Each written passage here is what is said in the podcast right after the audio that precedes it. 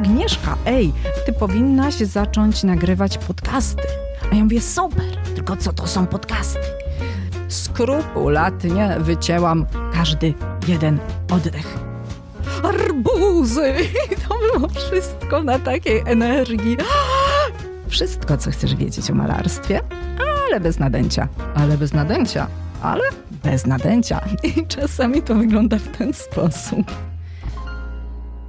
Głos, który usłyszeliście w zapowiedzi, należy oczywiście do Agnieszki Kijas, która tworzy ten podcast i tu się oczywiście nic nie zmienia.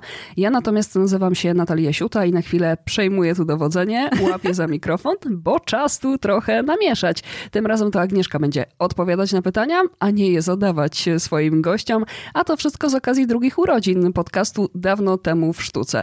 Dzień dobry wieczór, chciałaby się Agnieszko powiedzieć, jak to zwykle się witasz w swoich podcastach. Dzień dobry wieczór, no to już jest szczyt egocentryzmu, żeby we własnym podcaście zrobić wywiad ze sobą. No ale cieszę się, że mimo wszystko udało się nam spotkać w studio i porozmawiać, bo myślę, że też fajnie będzie tak trochę pokazać się od innej strony. No właśnie, bo to na przestrzeni już teraz dwóch lat bardzo się zmieniało i o tym też porozmawiamy, ale te dwa lata to chyba tak trochę jak pstryknięcie palcem w twoim przypadku. Ja nie mam pojęcia, kiedy to minęło, ale wiem jedno. Rozwój jest ogromny i to zarówno jeżeli chodzi o słuchalność podcastów, ale też jeżeli chodzi o moje doświadczenie, jakie tutaj nabrałam i mam nadzieję, że jeszcze na tym się nie skończy to powiedz, jaka jest tajemnica w tym, że zarażasz sztuką coraz większe grono osób właśnie w tej wersji online, bo to nie jest też tak, bo oczywiście spotykasz się z ludźmi y, twarzą w twarz na różnego typu spotkaniach, ale to jest trochę inna forma, bardziej intymna. O tak, podcasty to jest takie czarowanie trochę głosem, bo ja mogę powiedzieć w ten sposób, tak na uszko tobie trochę.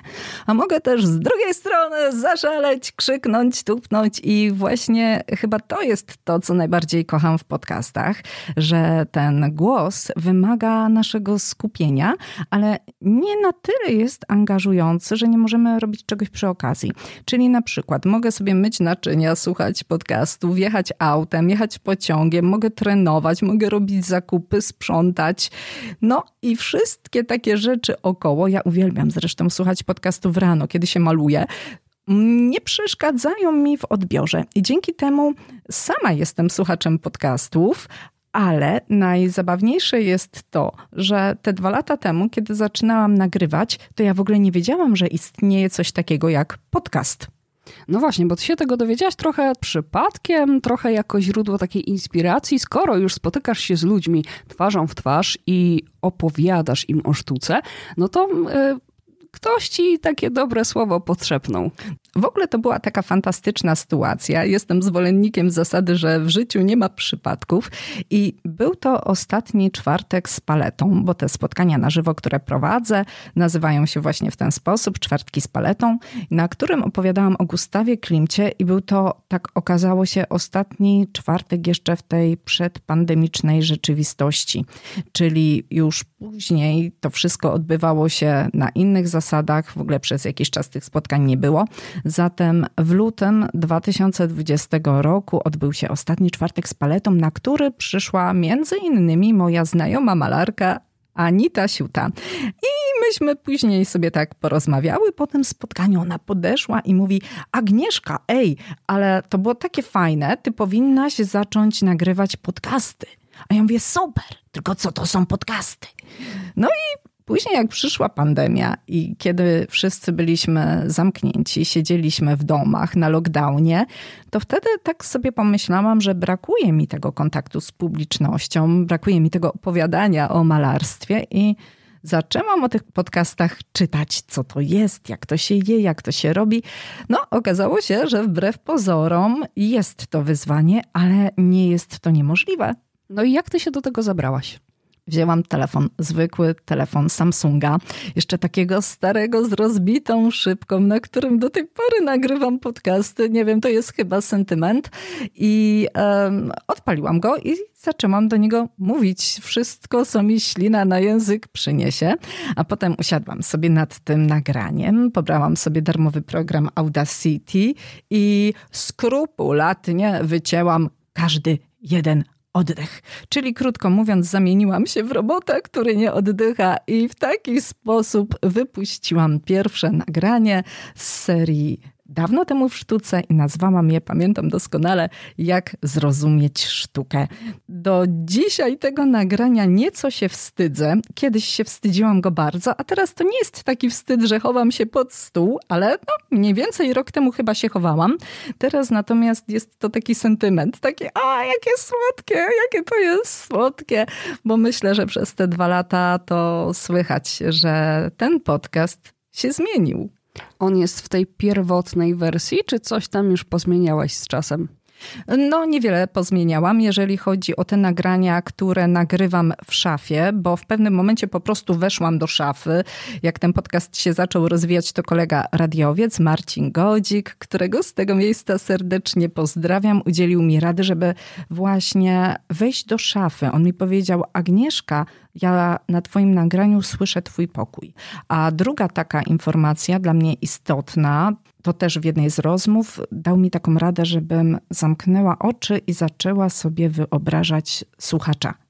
I nie miałam wcześniej takiej lekkości prowadzenia rozmowy przed mikrofonem, a z chwilą, kiedy już faktycznie zdałam sobie sprawę, że ja mówię do kogoś, a nie do siebie, no to zaczęło to lecieć. I z czasem z tej szafy na chwilę zaczęłaś wychodzić, tylko na chwileczkę. Tak, ale tutaj dodam, że moje podcasty nadal powstają w szafie i na przykład ten odcinek, który ostatnio wrzuciłam o Baskiacie, cały został nagrany w szafie na tym moim kochanym Samsungu, do którego przez Jetta wpinam mikrofon krawatowy. To no, i to cała filozofia. I tamten odcinek w całości tak jest nagrany. Serio. Natomiast my dzisiaj siedzimy sobie w studio nagrań, bo faktycznie rozmowy z gośćmi, którzy raz na jakiś czas w podcaście się pojawiają i rozmawiamy wspólnie o malarstwie, oczywiście bez nadęcia, odbywają się właśnie w studio nagrań. Bywa też, że zabieram mikrofon ze sobą i wtedy rozmawiamy, mm, no, czasami w niesprzyjających warunkach akustycznych, ale mam nadzieję, że to jest wybaczane, ponieważ no po prostu trzeba pojechać czy to do dyrektora, do Sanoka i za niedługo taki podcast o Beksińskim też tutaj na kanał wpadnie, czy to trzeba pojechać do Muzeum Historii Katowic. No i wówczas te przestrzenie to jednak mają najczęściej do siebie to, że mm, są duże, wysokie i raczej słychać echo. Dużo tych wersji nagrywasz i nagrywasz to longiem raz a dobrze, czy fragmentami na przykład? To znaczy, jak już wejdę do szafy, to w niej siedzę i nagrywam to longiem, ale owszem, no zdarzają się pomyłki, czyli to nie jest tak, że wszystko leci idealnie. Niekiedy jedno zdanie to nagrywam po 10 razy, bo nie podoba mi się końcówka na przykład. Wszystko, co chcesz wiedzieć o malarstwie, ale bez nadęcia. Ale bez nadęcia ale bez nadęcia. I czasami to wygląda w ten sposób. Czasami przesłuchujesz te swoje podcasty wcześniejsze, czy wolisz do tego nie wracać? Bo głos na pewno bardzo, bardzo się zmienia, nawet przez te dwa lata.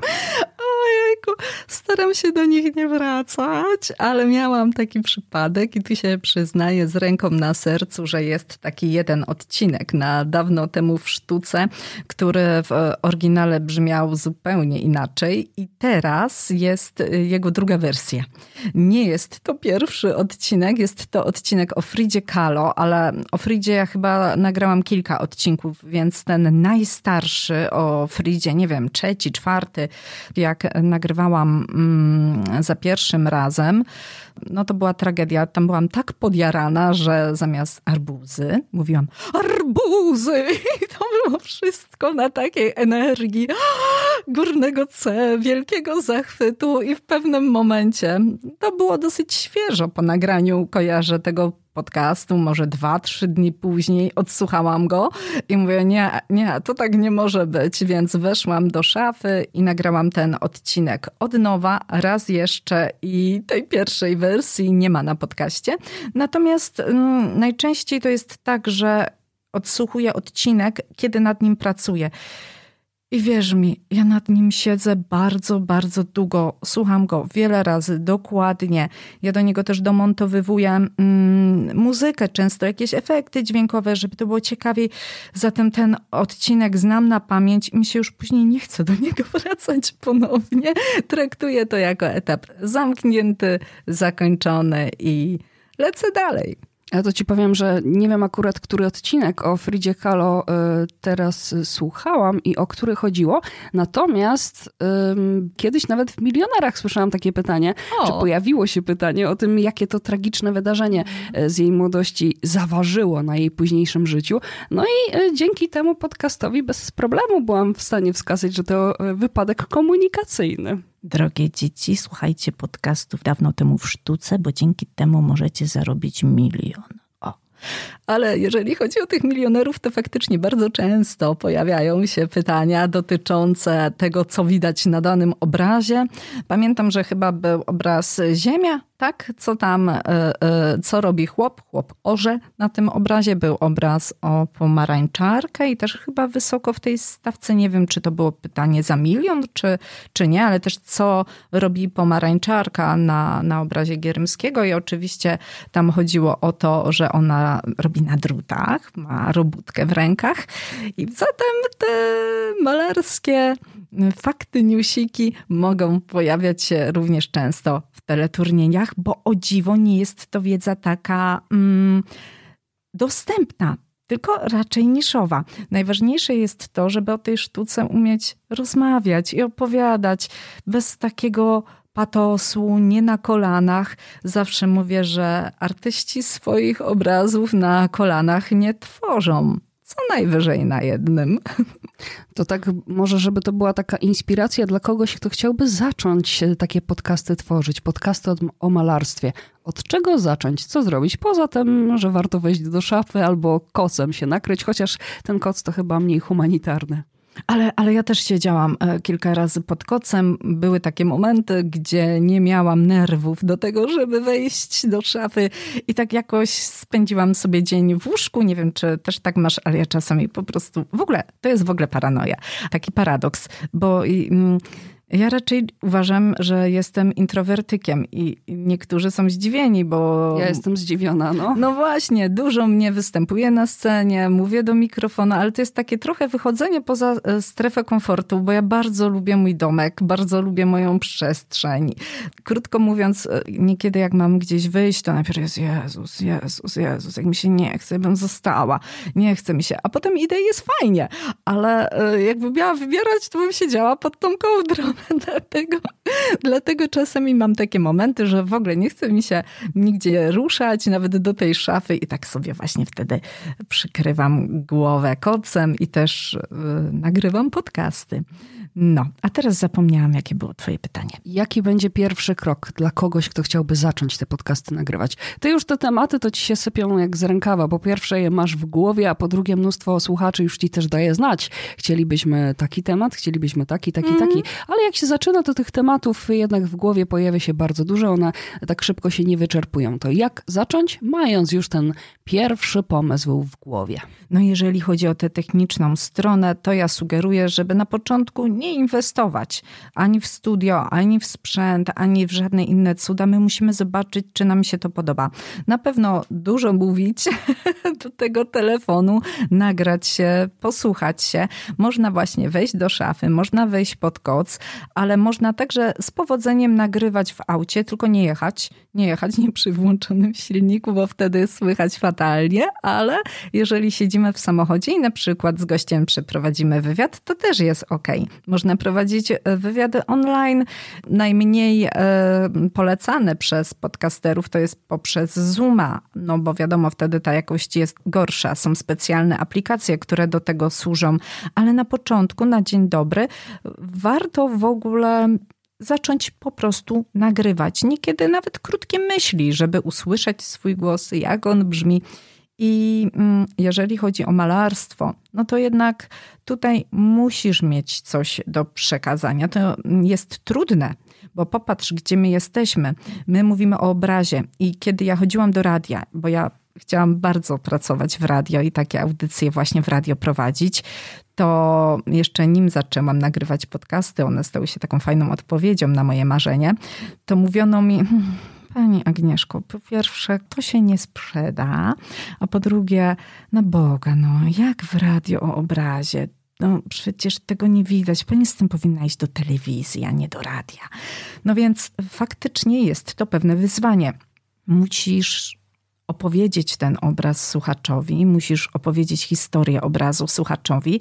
Dlatego ja też oprócz nagrywania podcastów mam Instagrama, gdzie często odsyłam, bo tam właśnie znajdują się te obrazy. Staram się je tam na bieżąco zamieszczać po każdym odcinku, żebyśmy mogli nie tylko posłuchać, ale też zobaczyć, o czym jest mowa.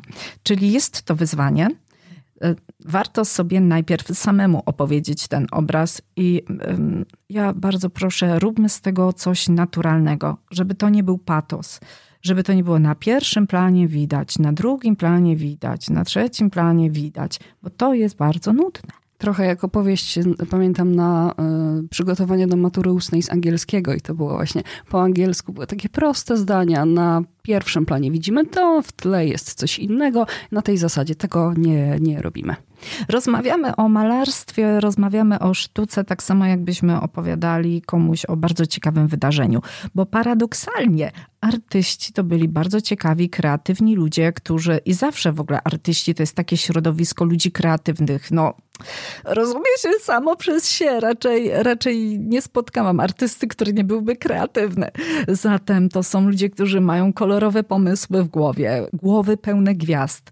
I jak my możemy o takich kolorowych ptakach opowiadać jak o szarych wróblach? Mm, mamy też w ogóle jakiś taki problem, że padamy przed tą sztuką, jak już wcześniej wspomniałam, na kolana, bijemy pokłony.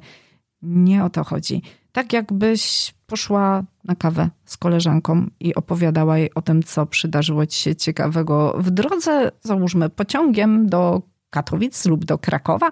Tak samo opowiadaj o malarstwie naturalnie. No dobra, to ktoś już ma pomysł, ma w głowie, czy nawet przed sobą widzi ten obraz, o którym chce opowiedzieć. Mhm. I co dalej? W punktach sobie to rozpisujesz na kartce, czy w ogóle tego nie notujesz? Jeżeli o mnie chodzi, to mam ułatwione zadanie, ponieważ przez sześć lat pisałam felietony o malarstwie do jednego z tygodników, który ukazywał się w moim mieście. I te felietony wychodziły tydzień w tydzień, czyli jesteśmy w pewnym reżimie pracy. Oprócz tego faktycznie od prawie czterech lat prowadzę spotkania na żywo, w których o malarstwie opowiadam. Zatem te sfery researchu, przygotowań mam już opykaną, nie? Więc krótko mówiąc, ja sobie nigdy nie piszę zdań, które mam powiedzieć, ale piszę sobie punkty i takie punkty mam przy sobie. Czasami rysuję sobie mapę myśli. Niekiedy sobie rysuję takie rebusy, że ktoś spojrzy na tę kartkę i tak powie hello, o co kaman, tu nic nie, nie widać, o co chodzi. Ale dla mnie to są pewne kluczowe elementy, które wiem, że chcę poruszyć. Mm, nigdy pełne zdania, nigdy pełne historie. Sugeruję jednak, żeby sobie zapisać jakieś ważne punkty, ewentualnie cytaty. O, bo jeżeli czytamy cytaty, no to już wtedy słowo w słowo. I ewentualnie wcześniej zrobić sobie jakąś próbę opowiedzieć to komuś, wziąć dziecko, wziąć kumpla, nie wiem, rodzica, posadzić przed sobą takiego beta-testera, to jest bardzo ważne, i zacząć mu opowiadać, co on o tym myśli, czy to jest ciekawe. I oczywiście najważniejszy jest początek, to musi złapać i chwycić. Potem to już leci. Skąd czerpiesz inspirację do tych odcinków, tak żeby to było cały czas ciekawe, żeby chwytało trochę za serce tego słuchacza, bo to już blisko 70 odcinków tych pomysłów. No na początku to jest na pewno dużo, ale z czasem, no nie powiesz mi, że troszeczkę się gdzieś tam wyczerpują te zapasy.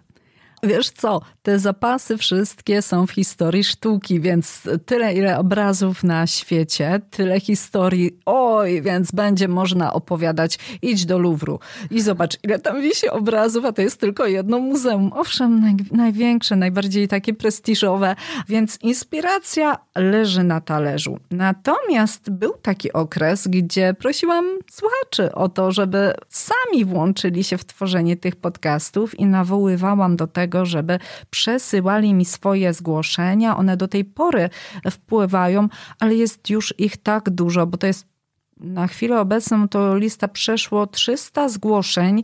Ja się po prostu nie wyrabiam i zaczęłam już tak y, zwalniać trochę z tym nawoływaniem, bo wiem też, że potem komuś może być przykro, kiedy jego akurat artysta nie zostanie omówiony, ale tak, był taki okres, gdzie podcasty powstawały typowo na życzenie i jestem przekonana, że jak jeszcze jakiś mm, wpadnie mi temat, o, o który ktoś prosił wcześniej, to na pewno będzie to podcast z dedykacją.